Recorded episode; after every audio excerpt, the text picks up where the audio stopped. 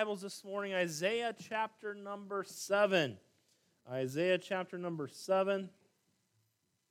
And continue our series, The Light Has Come, Christmas from the book of Isaiah, 700 years before Christ ever came. And we're in chapter number 7 today. We kind of went backwards. Last week we were in chapter 9. Today we're in chapter number 7. We're going to talk about the sign of Christmas, a miraculous birth. When think about signs at Christmas, there's been some good ones I've seen around, maybe not so much this year, but in the past. And saw this one Dear Santa, I've been good all year. Okay? Most of the time. Well, once in a while, forget it, I'll buy my own stuff this year. So it's a good one. Making a Christmas wish won't get your car back. No parking, tow away zone. That's pretty good. Here's a good one for everyone Christmas calories don't count. If only that were true. That's not true. Now, this one, remember this one, okay? Friends don't give friends fruitcake. Okay? Friends don't give friends fruitcake. You make good fruitcake? I don't know if I'd even try it, uh, but um, you're a, okay. Okay. Okay. Are, are we friends? We just said friends don't make friends fruitcake. I'm your, oh, I'm your pastor. Oh, boy. That's even worse. Okay, well, friends don't give friends fruitcake. I'm not changing that. You might be able to change my mind later. All right, this, I love this one. To anyone who's Christmas shopping for me, I wear size 100 in money.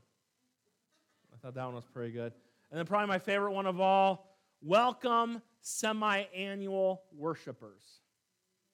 Get, get it? Semi annual worshipers. I call the Easter lilies and poinsettias. That's what I call it. And so, anyways, those are some signs. And our series has been called Light Has Come, and looking at a unique time in Israel's history and how this prophet, these prophecies were made about their day as well as the future events of Christ coming. And even the book of Isaiah goes even to the millennial reign and when everything wraps up in this earth. Last week we were in chapter number 9. We looked at the Lord's name Wonderful Counselor, the mighty God, the everlasting Father, the Prince of Peace. Today, we're going to be looking at Isaiah chapter number 7 and verse 14 will be our text, which we'll get to in a few minutes. But we're going to read verse 1 through verse 14.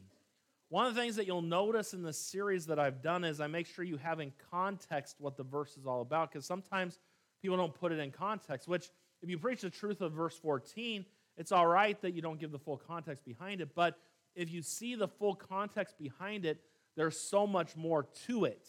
And you're going to see that this morning with this passage and just how quite wonderful this passage is. And so the main thought this morning, though, is Jesus came down in order to lift us up. That's why he came. And so we're going to look this morning at Isaiah chapter number 7. Before we get to a few verses, I want to give you a little background here, and then we'll read this morning and we'll get into the message.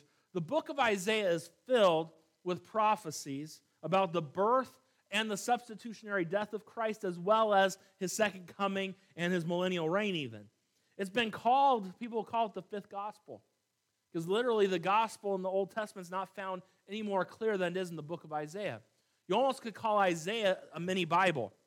66 chapters, there's 66 books in the Bible, and it literally covers everything. The book of Isaiah is an, a great book and when we think about that, it is there's only one book in the Old Testament quoted more than Isaiah in the New Testament. And anybody know what book it is? There's one book quoted more, and it's the biggest book of the Old Testament, biggest book of the whole Bible. Psalms. Psalms is quoted more than Isaiah. Isaiah is second. If you were to look, though, and say what prophecies are being fulfilled, Isaiah is probably mentioned more than any of the other prophets. And so as we look at this next Sunday, the Sunday before Christmas, we're going to be in Isaiah 53 and we're going to see how he took our place. And that's why he came. And that'll be next Sunday morning. But the book of Isaiah, as we look at this and as we study this, he ministered to Israel and to Judah at a dif- difficult time for them. You had terrorists from Assyria come in and they were attacking and hurting the people of God. And fear gripped everyone in Isaiah's day. But Isaiah dared to believe that something better was coming, even though his culture was super corrupt and he lived in a very dark day. Sounds kind of like today, right? we look at our world, we do believe a better day is coming. And we believe in a hope, not in a vaccine, but we believe in Jesus Christ. He is our hope. And as we look at this, and as we look at this passage of Scripture, towards the end of the book of Isaiah, in Isaiah 64 1, Isaiah just cries this out to the Lord. He says, Oh, that thou wouldest rend the heavens, and that thou wouldest come down, that the mountains might flow down at thy presence. And he was just longing for God just to come, to make sense out of all the nonsense in the world, to bring peace to all the problems, to dispel the darkness, to eradicate the evil. Oh, that, oh, that he would come. And he did. And thank God for that. Isaiah chapter number six, a few months ago, we did the series about the attributes of God, and we looked at chapter number six. The Bible tells us that in the year that King Uzziah died, Isaiah saw the Lord high and lifted up. And he saw the temple, he saw, he saw the Lord for who he was. And he said, Woe is me, I'm unclean, I shouldn't be here. I remember the Lord called, Who's going to go? Who am I going to send? He said, Here, my Lord, you can send me. And that starts God. We see God's calling of Isaiah, and we see Isaiah's ministry start. Now, if you look at the Bible there, chapter number seven, it says it came to pass in the days of Ahaz the son of Jotham. There's about 20 years that take place from chapter 6 to chapter number 7, a 20 year period, 20 years of time. So, as we look here this morning, we're going to read verse 1 through verse 14. I'm going to explain to you verse 1 through 13, and then I'm going to give you verse 14. Then I'm going to break down verse 14 the way I do in my personal Bible study. We're going to break the whole verse down and go through that verse entirely. Then we're going to go to the New Testament and look at verses on the virgin birth and then we'll wrap up the message, and we'll be home by 3 o'clock today. Here we go. Verse number one It came to pass in the days of Ahaz, the son of Jotham, the son of Uzziah, king of Judah, the Rezin, the king of Syria, and Pekah, the son of Remaliah, king of Israel, went up to Jerusalem to war against it, but could not prevail against it. And it was told the house of David, saying, Syria is confederate with Ephraim and his heart was moved, and the heart of his people, as the trees of the wood, are moved with the wind. So then said the Lord unto Isaiah, Go forth now to meet Ahaz, thou and Shear Jashub, thy son, at the end of the conduit of the upper pool in the highway of the fuller's field. And say unto him, Take heed and be quiet, fear not, neither be faint hearted, for two tails of the smoking firebrands for the fierce anger of Rezin with Syria and the son of Remaliah, because Syria, Ephraim, and the sons of Remaliah have taken evil counsel against thee, saying, Go, let us go up unto Judah and vex it. And let us make a breach therein for us, and set a king in the midst of it, even the son of Tabiel. Thus saith the Lord God, It shall not stand, neither shall it come to pass. For the head of Syria is Damascus, and the head of Damascus is Rezin, and within three score and five years shall Ephraim be broken, that it be not a people. And the head of Ephraim is Samaria, and the head of Samaria is Remaliah's son. If ye will not believe, surely ye shall not be established. Moreover, the Lord spake again unto Ahaz, saying, Ask thee a sign of the Lord thy God. Ask it either in the depth or in the height above. But Ahaz said, I will not ask, neither will I tempt the Lord. And he said, Hear ye now, O house of David. It is a small thing for you to weary men, but ye have but will ye weary my God also? Therefore the Lord himself shall give you a sign. Behold, a virgin shall conceive and bear a son, and shall call his name Emmanuel. Father, bless the next few minutes that we have. We need you. Pray that you'd work in our hearts and our lives. Bless the next few minutes. In Jesus' name I pray. Amen. 20 years has passed from chapter number 6 to chapter number 7. We see that Ahaz is king of Judah. Now, if you do, if you look and you study much, Ahaz was a wicked king. And really, up to his point, he was the wickedest king that Judah had. We know later on that probably the wickedest king was Manasseh. But up to this point, Ahaz would get the billing of the wickedest king. He was a he worshiped a pagan god. In fact, he built a pagan altar in the temple of God, and he even sacrificed his own children to the pagan god Molech. God was not happy with Ahaz, and you had the prophets Micah, Hosea, and Isaiah telling Ahaz, you need to repent, you need to get right with God, or some things might happen. Why was the kingdom under attack? Because Ahaz was doing his own thing and not following the Lord. It was God judging, is what was happening. And we can see that even in verse number two, look at verse number two again. Sometimes you read these verses and they don't make good sense, but I'm going to help you make sense of it. It says, And it was told the house of David. So Ahaz and his cabinet, his the leaders of Judah, were told this thing about Syria's and confederate with Ephraim. And look what it says about the king and his cabinet. Their hearts were moved, and the heart of his people, as the trees of the wind are moved, or the trees of the wood are moved with the wind. You can see a good Santa Ana wind around here, and the trees are moving all over. They don't stay still. Ahaz and his cabinet were shaking in fear, is what was taking place. They weren't sure are we going to be taken, invaded? Is this going to happen? How's all this going to happen? And what we see is we see this happening. Now, verse number three, remember last week I told you Old Testament names really mean something? Look at verse number three. It's very cool. Cool, that's not a good, it's a, it works here. verse three. Then said the Lord unto Isaiah, Go now to meet Ahaz, thou and Shear Jashub thy son, at the end of the conduit of the upper pool in the highway of the fuller's field. And so God tells, so we got the king is kind of upset and kind of worried. God tells Isaiah, you need to go and take your son, and I want you to go by the watershed or by the water reservoir. Now, something that's interesting the name Isaiah means Yahweh is salvation. Now, you look at his son's name there. Now, that looks interesting. Shear-jashub. It literally means a remnant will remain. So God was telling Ahaz, God is your salvation. Yahweh, the God of heaven, is your salvation. And a remnant's going to remain. Everything will work out okay.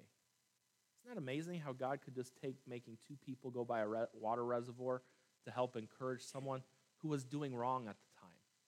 isn't that God in His grace and His mercy the way that God is? But see, if we didn't know those names and the meanings of them, you couldn't see how powerful that is. But that doesn't end there. In verse number 10, the Lord spake unto Ahaz the king, and look what, he tell, look what the Lord tells him in verse number 11 Ask thee a sign of the Lord thy God. Ask it, ask it in either in the depths or in the heights above. And God says, All right, Ahaz, I'm going to deliver you. I'm going to deliver Israel. God's your salvation, and a remnant's going to remain. I'm going to do this. And you could even look at verse number nine. I skipped that, and I should have done that first. But verse number nine, look at the end of it there. It says, If ye will not believe, surely ye shall not be established. And you basically look at that, and it's translated if there's no belief, you're not going to find any relief. You got to believe. If you believe, it's going to happen. And then the Lord says, All right, Ahaz, I'll give you a sign. What do you want? Any sign you want to let you know I'm going to do what I say I'm going to do. And Ahaz, look at his response in verse number 12. But Ahaz says, I will not ask, neither will I tempt the Lord. It's like, oh, he's, he's just trying to, he's just being a nice guy. No, the Lord literally tells him in verse 11, Ask me a sign. And what does he tell him? No, I'm not going to. I don't want your sign. It's in rebellion, is what it is. It's his disobedience to God. Now, then God uses Isaiah in verse number 13, and instead of addressing Ahaz, Isaiah is addressing, is addressing Israel as a whole in verse 13. Look at verse 13. And he said, Hear ye now, O house of David. See, it goes from Ahaz to now the whole house of David. Is it a small thing for you to weary men, but will ye weary my God also? Therefore, the Lord himself shall give you a sign. Behold, a virgin shall conceive and bear a son, and shall call his name Emmanuel. Think about this. Ahaz, what sign? I'll give you a sign. Tell me, do you want it from down below? You want something in the sky? You tell me what you want. I'll give you a sign that I'm going to deliver Israel that a remnant's going to remain. What sign do you want? I don't want your sign. I want nothing to do with your sign. God says, okay, Israel, like it or not, I'm sending you a sign. And that sign is going to be what saves everyone. So think about that. They didn't even want the sign. And God says, you know what? I'm giving you a sign. You might not want it, you might not have picked it. This is the sign I'm giving you that a remnant's going to remain. Verse 14. Therefore, the Lord himself shall give you a sign. Behold, a virgin shall conceive and bring, uh, let me turn the page there, doesn't want to turn, and bear a son, and shall call his name Emmanuel. The prophecy combines God's intervention in their immediate situation regarding Ahaz, and also looks to the fulfillment of the Abrahamic covenant that God made back in the book of Genesis, or where he told David that his house would last forever in David's day. It would take 700 years from this time for Christ to be born. And as we look at this and as we break this down, I'm going to do what I do if I'm studying the Bible. And I think every Christian, I don't think there's anything better you can do than learn to study the Word of God. There is a different, now you got to understand something. I'll tell you often read your Bible. It's great to read your Bible and you need to read your Bible. But there's more to it than just reading it, there's meditating upon it, there is studying it.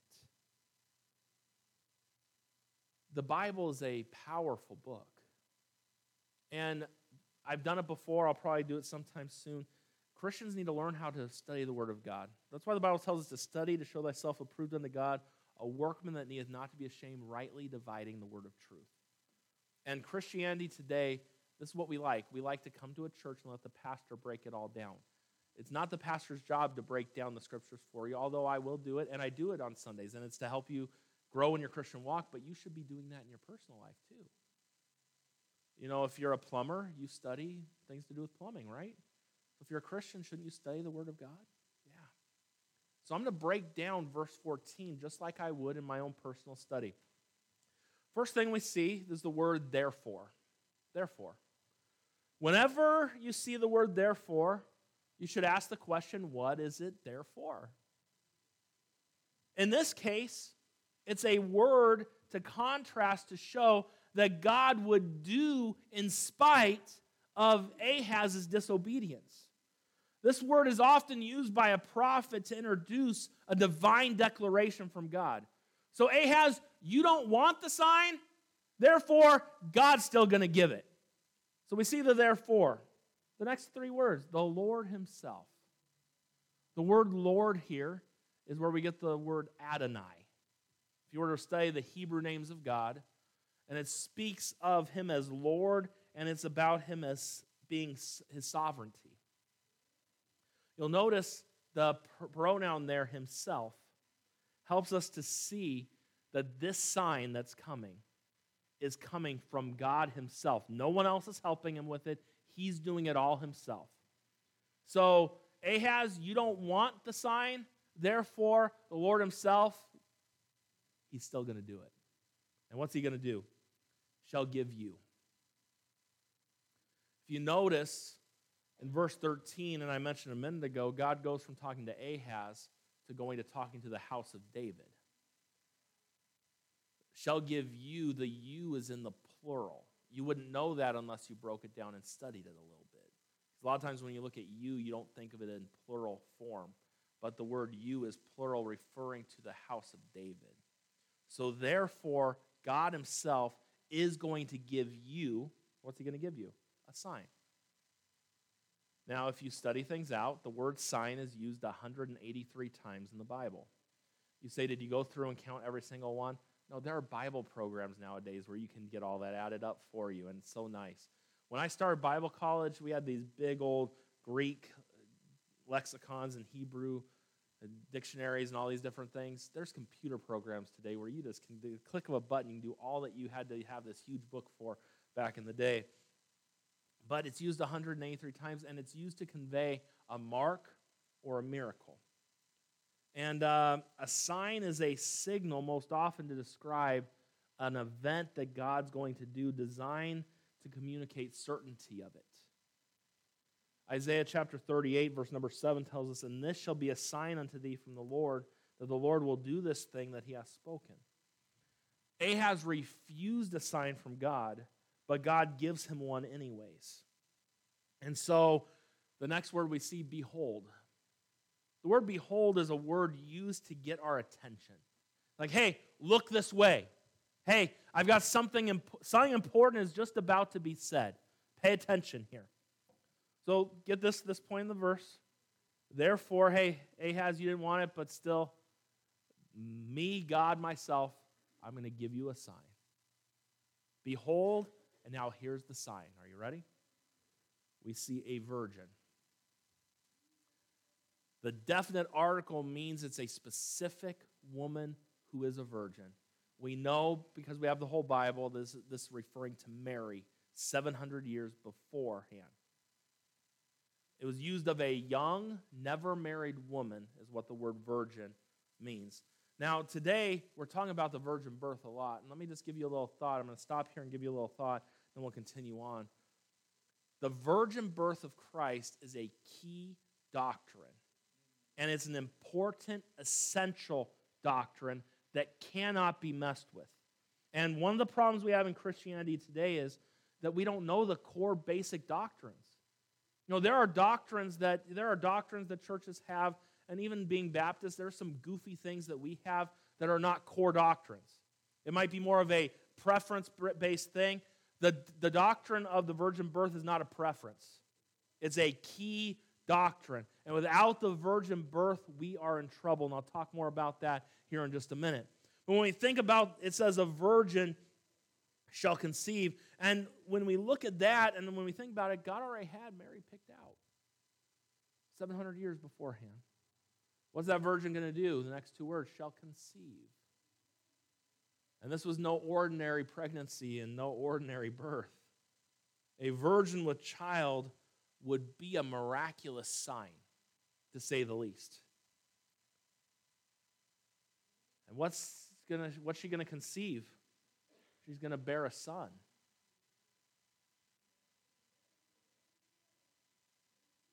When we look at this, it's obvious, but still important to mention that this was an unplanned pregnancy for Mary. Think about this Mary's unplanned pregnancy was God's planned pregnancy. And she, she chose life. You know, I talked about last service, and I'll just mention it briefly here. God chose two very special people in Joseph and Mary. Think about Mary for a minute. We look in our world today, a young girl, 17, 18 year old girl getting pregnant in our world today, it's just the normal, right? It's sad, but it's normal today. Some of you that are a little older in the room, when you were teenagers, it was a shameful thing that it would happen. And may I just say, it's still not right today. Even if the world accepts it, God is still against fornication. Okay? I think we should make that clear. And young people, you do your best to stay clean till you get married. That's how God designed it to be. And that's God's plan. And think about this if Mary wasn't pure, how, she wouldn't have been the one that God used. Are you saying you got to be completely pure to be used of God? No, because we're all a mess. But the Bible does talk about, you know, if you got two cups in the in the cupboard and one's filthy and one's clean, which one are you going to use? You'd probably choose the clean one. If you want to be ready for the Lord to use you, do your best to live a clean life. You're always going to mess up, but do your best. But Mary, the Lord says, You're going to have a child. And I love her response. Okay, be it unto me according to thy word. I will do it. Mary goes to Joseph. Hey, honey, we're engaged, getting married soon. I'm pregnant. I, could you imagine what the look on his face? And he knows he didn't do it. He's like, So who's the guy? It was the Holy Ghost. The Holy Ghost. You couldn't have thought of a better excuse than that one. talk about two great people that God chose to use. I can go into greater detail about both of them, but we'll save that maybe for another time. I don't think it was by accident that God chose those two to help be with Jesus in his younger years. I think they were chosen on purpose. Going to bear a son. Bible tells us, think about, and you see, life begins at conception. I go deeper into that. We've done that before, but uh, Luke 141 is about Mary, uh, Elizabeth going to see Mary. It says, And it came to pass that when Elizabeth heard the salutation of Mary, the babe leaped in her womb. This is John the Baptist, and the, Elizabeth was filled with the Holy Ghost. Blobs don't leap. Life. There was life in her womb. Ahaz sacrificed his own sons to the god of Molech, while Mary gave birth to God's son, who sacrificed his life in our place. I love the rest of it. And bear a son, and shall call his name Emmanuel. You have that part of the. No? You're falling asleep back there, Joe. Well, you hear the sermon twice in one day. You're falling asleep. Is it not there? No, I'm going through the. I'm going through all the verse. So, and bear a son, and then it should be, and shall call his name Emmanuel. Let's pretend it's there, and if it's not there, that's fine. And the name Emmanuel means the strong God with us. In Hebrew, the wording is back, their wording is a little different, and so it would be, with us is God. Jesus came down in order to lift us up. You'll notice in your notes this morning, you have two blanks. And those two blanks you're going to get in a few minutes. What you have before you today is a lot of Bible verses. Because I want you to save this because, as I mentioned, the doctrine of the virgin birth is very important. And you've got all the verses surrounding it. And as Christians, we need to ma- know the major doctrines, why we believe what we do. And it's so important. And may I just, may I just tell you right now if Jesus wasn't, if Joseph was Jesus' dad, then we would all be in big trouble. The bloodline for all of us comes from our dad. If Jesus had an earthly dad, Jesus would be a sinner like you and me. If Joseph was now, that's why the Bible goes into great detail. Look at these verses. Matthew 1:18. Now the birth of Jesus Christ was on this wise when as his mother Mary was espoused to Joseph, before they came together, she was found with child of the Holy Ghost. I think you understand what before they came together meant. Look at verse number 19. Then Joseph, her husband, being a just man and not willing to make her a public example, was minded to put her away privily. And that verse clearly shows us that Joseph knew he couldn't be the dad. Verse 25. And knew her not till she had brought forth her firstborn son, and she called his, and he called his name Jesus.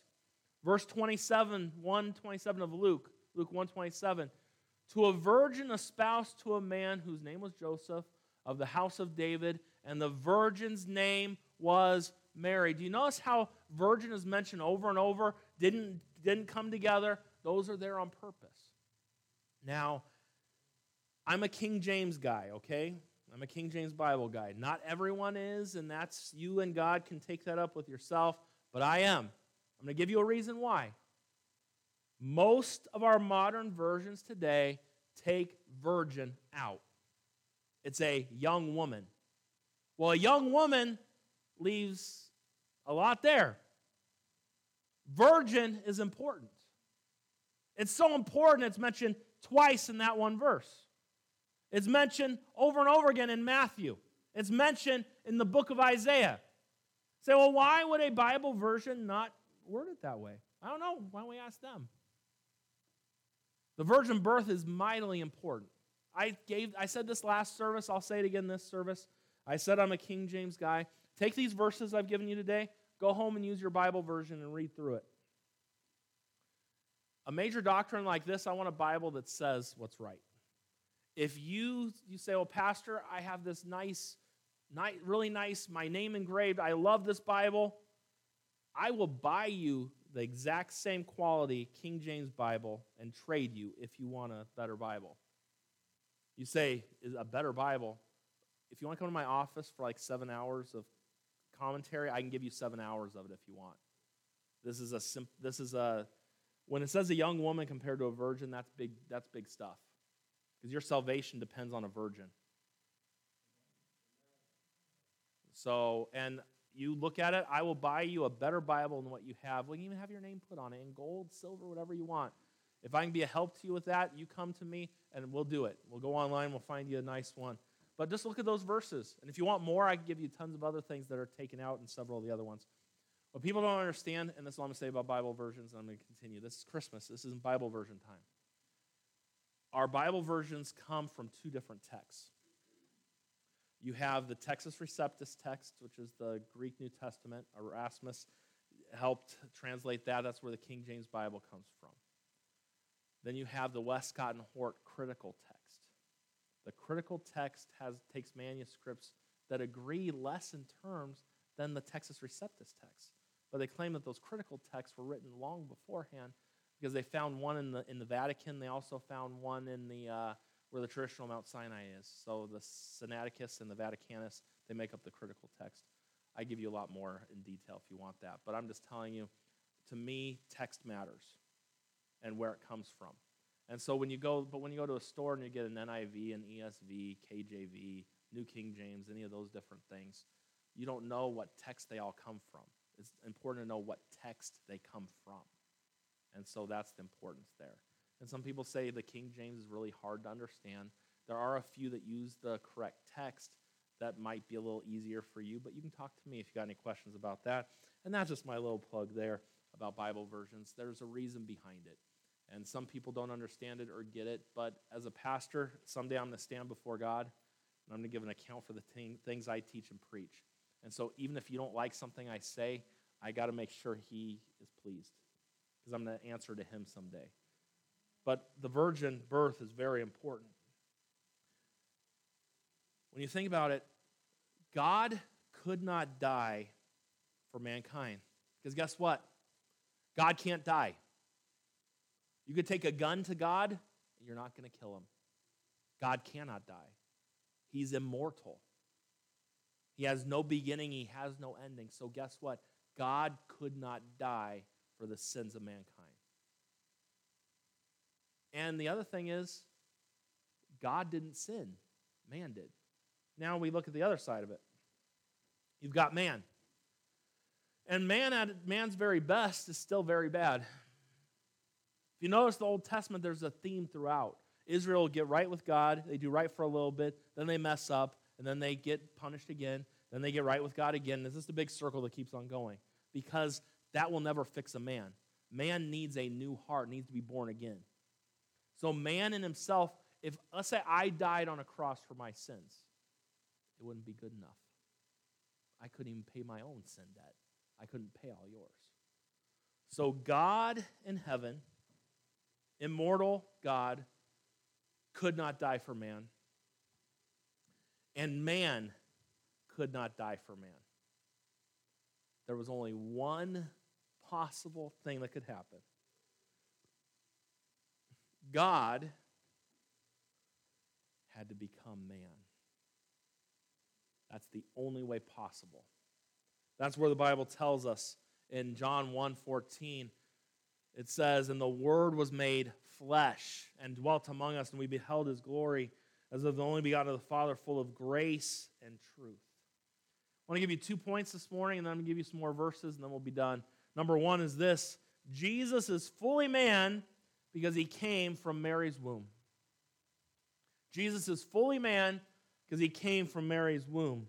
It was necessary for the Savior to be born of a woman so that he could be of the same nature of those that he saved. Number two, Jesus is fully God because he was conceived by the Holy Spirit. It was just as imperative that this man be holy sinless and blameless in order to be our perfect sacrifice. No human could do it. The only one possible was Jesus Christ. And that's when the Word became flesh and dwelt among us. The immortal, invisible, untouchable, and holy God is Emmanuel, God with us. He suffered as we suffer, He was tempted as we are tempted, He cares for you, He understands you, He loves you, and He sympathizes with you. Let me just give you one other little thought here this morning. I've heard many Christians say, What if Jesus would have sinned when He was tempted? He can't sin. He's God. He cannot. It was impossible for God to sin. So, why did Jesus tempt him? I mean, why did Satan tempt him? Satan's dumb. We'll just leave that there. You cannot, God, God in the flesh will not sin. He's perfect. It does not happen. And I'll give you one other thought about my two points I gave you. You see how I said Jesus is fully man and Jesus is fully God? I didn't say he was fully man or he was fully God because that's a past tense. He's always, he is. Don't ever forget that. He always will be. You might be thinking this morning, yeah, I guess I believe in the virgin birth, but why does it matter? I love this pastor's explanation. I'm going to read it to you. The Bible teaches that we're all, we've all sinned and fall short of the glory of God. It also teaches that the wages of sin is death. Sin had to be paid for, so throughout the Old Testament, God's people were taught that a flawless sacrifice was needed to pay for the sins of the people. But no mortal man, no moral man could be found that was sinless enough to die in our place. Only God could be perfect, sinless, and pure enough to be our perfect sacrifice. But there was a problem. By definition, an immortal God cannot die. God could not become our sacrifice because a sacrifice has to die. He would have to be made human in order to die. So God decided he would have to be made human in order to die. So God decided that he would personally pay the price for sin. And of course, that meant he had to become mortal. That's why the sign mentioned in Isaiah is that the virgin shall conceive and bear a son and shall call his name Emmanuel. And what does Emmanuel mean? God with us. In that one word, God declares that his child was God in the flesh. By means of the virgin birth, Christ entered the world guiltless of, of the sin of Adam. Because every person that's born into this world has the sin of Adam on them. It all gets traced back to Adam. And the line continues and continues and continues. Because he was born of Mary, he's truly human. Because he's conceived by the Holy Ghost, he is free from the inherited sin handed down from Adam. He's the only one who could take our place. For the Bible says in 2 Corinthians 5:21, "For he hath made him to be sin for us who knew no sin, that we might be made the righteousness of God in him." Jesus came down in order to lift us up. Hey, church, this morning, that should move us in awe and wonder that the God of the universe entered the womb of a virgin to become like us in order to save us from our sins. Think about this this morning. He was just like us, and yet he was nothing like us.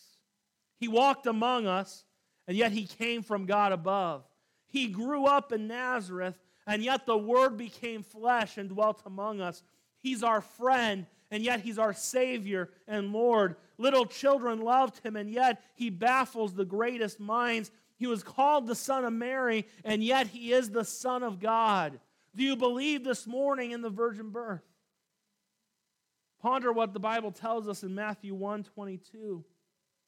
Now, all this was done that might be fulfilled, which was spoken of the Lord by the prophets, saying, Each of the events that took place on the very first Christmas came to pass exactly as they were prophesied.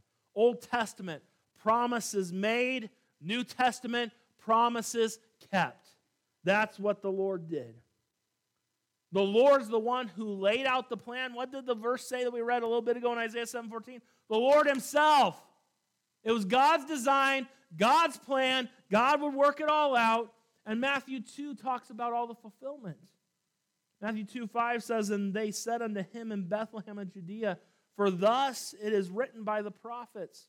Verse 15 of the same chapter says, That might be fulfilled which was spoken of the Lord by the prophet, saying, Out of Egypt have I called my son. Verse 17, then was fulfilled that which was spoken by Jeremy the prophet, saying, verse 23, and he came and dwelt in the city called Nazareth, that might be fulfilled, which was spoken by the prophets. He shall be called a Nazarene. Do you see how the Lord fulfilled all that he said? Now, I want to give you a little sign to think about that we don't really look at too often. The Bible tells us, could you put Isaiah 7:14 up on the screen for me? Therefore the Lord himself shall give you a sign. Behold, a virgin shall conceive and bear a son, and shall call his name Emmanuel. That same verse, Matthew pins the words in Matthew 1:23. Behold, a virgin shall be with child, and shall bring forth a son, and they shall call his name Emmanuel, which being interpreted is God with us. There's three differences from Isaiah 7:14 to Matthew 1. The first difference is go back to Isaiah 7:14. See, Emmanuel starts with an I there, then go to Matthew chapter 1, verse 23. It starts with an E. The difference on that one's very simple. Old Testament was written in Hebrew, New Testament in Greek. So when it was translated, that's why those letters are different. That difference doesn't make that doesn't mean anything, that difference. Now look at Isaiah 7:14. And look at the last phrase, and shall call his name Emmanuel. Now go back to Matthew 1 23. And they shall call his name Emmanuel. The word they is used in Matthew, but it's not used in the book of Isaiah. You say, why? When you look at that, the word they, as in they shall call his name Emmanuel, Matthew makes a deliberate change to make a very significant point. They, all believers, can call him Emmanuel. That's what he's saying right there. It's for all people. They, us. Christmas gift of Jesus is a personal gift for all of us. It's for, and it's how wonderful is the other difference, and I love this, and I didn't think about this till I read in the commentary, and it gave me goosebumps when I thought about it. The end of it says, And they shall call his name Emmanuel, which being interpreted is God with us. Why did it need to be interpreted there? It wasn't interpreted in Isaiah. Who was the book of Matthew written to? The Jews. It was to show Jesus as King of Kings. So the primary readers would have been the Jews. But let's say a Gentile picked up the book of Matthew. Why was it important to interpret what Emmanuel means? So that the Gentile understood what it meant to God with us.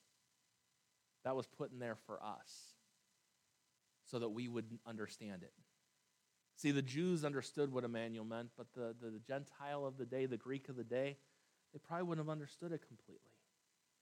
Matthew wanted the non Jewish readers to understand what that word meant. It's pretty powerful when you stop to think about it. That's our God. We all can call his name Emmanuel, God with us. The beginning of Matthew starts with this, and the last verse of Matthew says, Lo, I am with you always, even to the end of the world. God is with us, and he'll always be with us. Thank God for that. The one who is God with us will always be with us. At the cradle, we see God is with us. At the cross, we see that God is for us. So think about, let's personalize that a little bit. God is with you, and God's for you this morning. Why did Jesus come? Why did God become one of us? 1 Timothy 1:15 this is a faithful saying and worthy of all acceptation that Christ Jesus came into the world to save sinners of whom I am chief. That's why he came to save you and to save me. That's why he came. Unfortunately, in our world today, not everyone believes in the virgin birth. Unfortunately, not everyone's interested in Emmanuel. Um, Kevin DeYoung wrote this. He said, Perhaps the most common reason people don't believe in God is simply this they don't want anyone telling them what to do. Martin Luther once remarked about the incarnation consisted of three miracles. The first, that God became man. The second, that the virgin was a mother, and the third, that the heart of man should believe it. And then this guy said, this was centuries ago, if Christ were born in Bethlehem a thousand times and not in thee thyself, then thou art lost eternally. And that's the truth right there. Ultimately, the virgin birth was a sign given a world that didn't want a sign. Hey, Ahaz what sign do you want? You want it from above? You want it from down below? God, I don't want your sign. Hey, Israel, I don't care what Ahaz says. I'm sending you a sign. And I'm going to show you how your remnant's going to remain. And that sign's going to come through a virgin giving birth to a son. And he's going to save the world from their sins. And God will be with man. That's what Christmas is all about. It reminds me of how personal Christmas is for each of us. Think of Luke chapter number 2 and verse number 11. For unto you is born this day in the city of David a Savior, which is Christ the Lord. He came to the lowly shepherds and told them Christmas is a personal thing, a personal thing about the Lord. Do you believe that He was born for you? You know, there are many that don't believe. The Bible tells us in Luke 2:34. Do you have that verse? Jay got slacking on these last ones. Behold, this child is set forth for the fall and the rising again of many in Israel, and for a sign which shall be spoken against.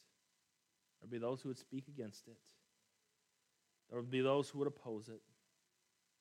But the Bible tells us in Revelation chapter 21 and verse number 3 And I heard a great voice out of heaven saying, Behold, the tabernacle of God is with men, and he will dwell with them and they shall be his people, and God himself shall be with them and be their God.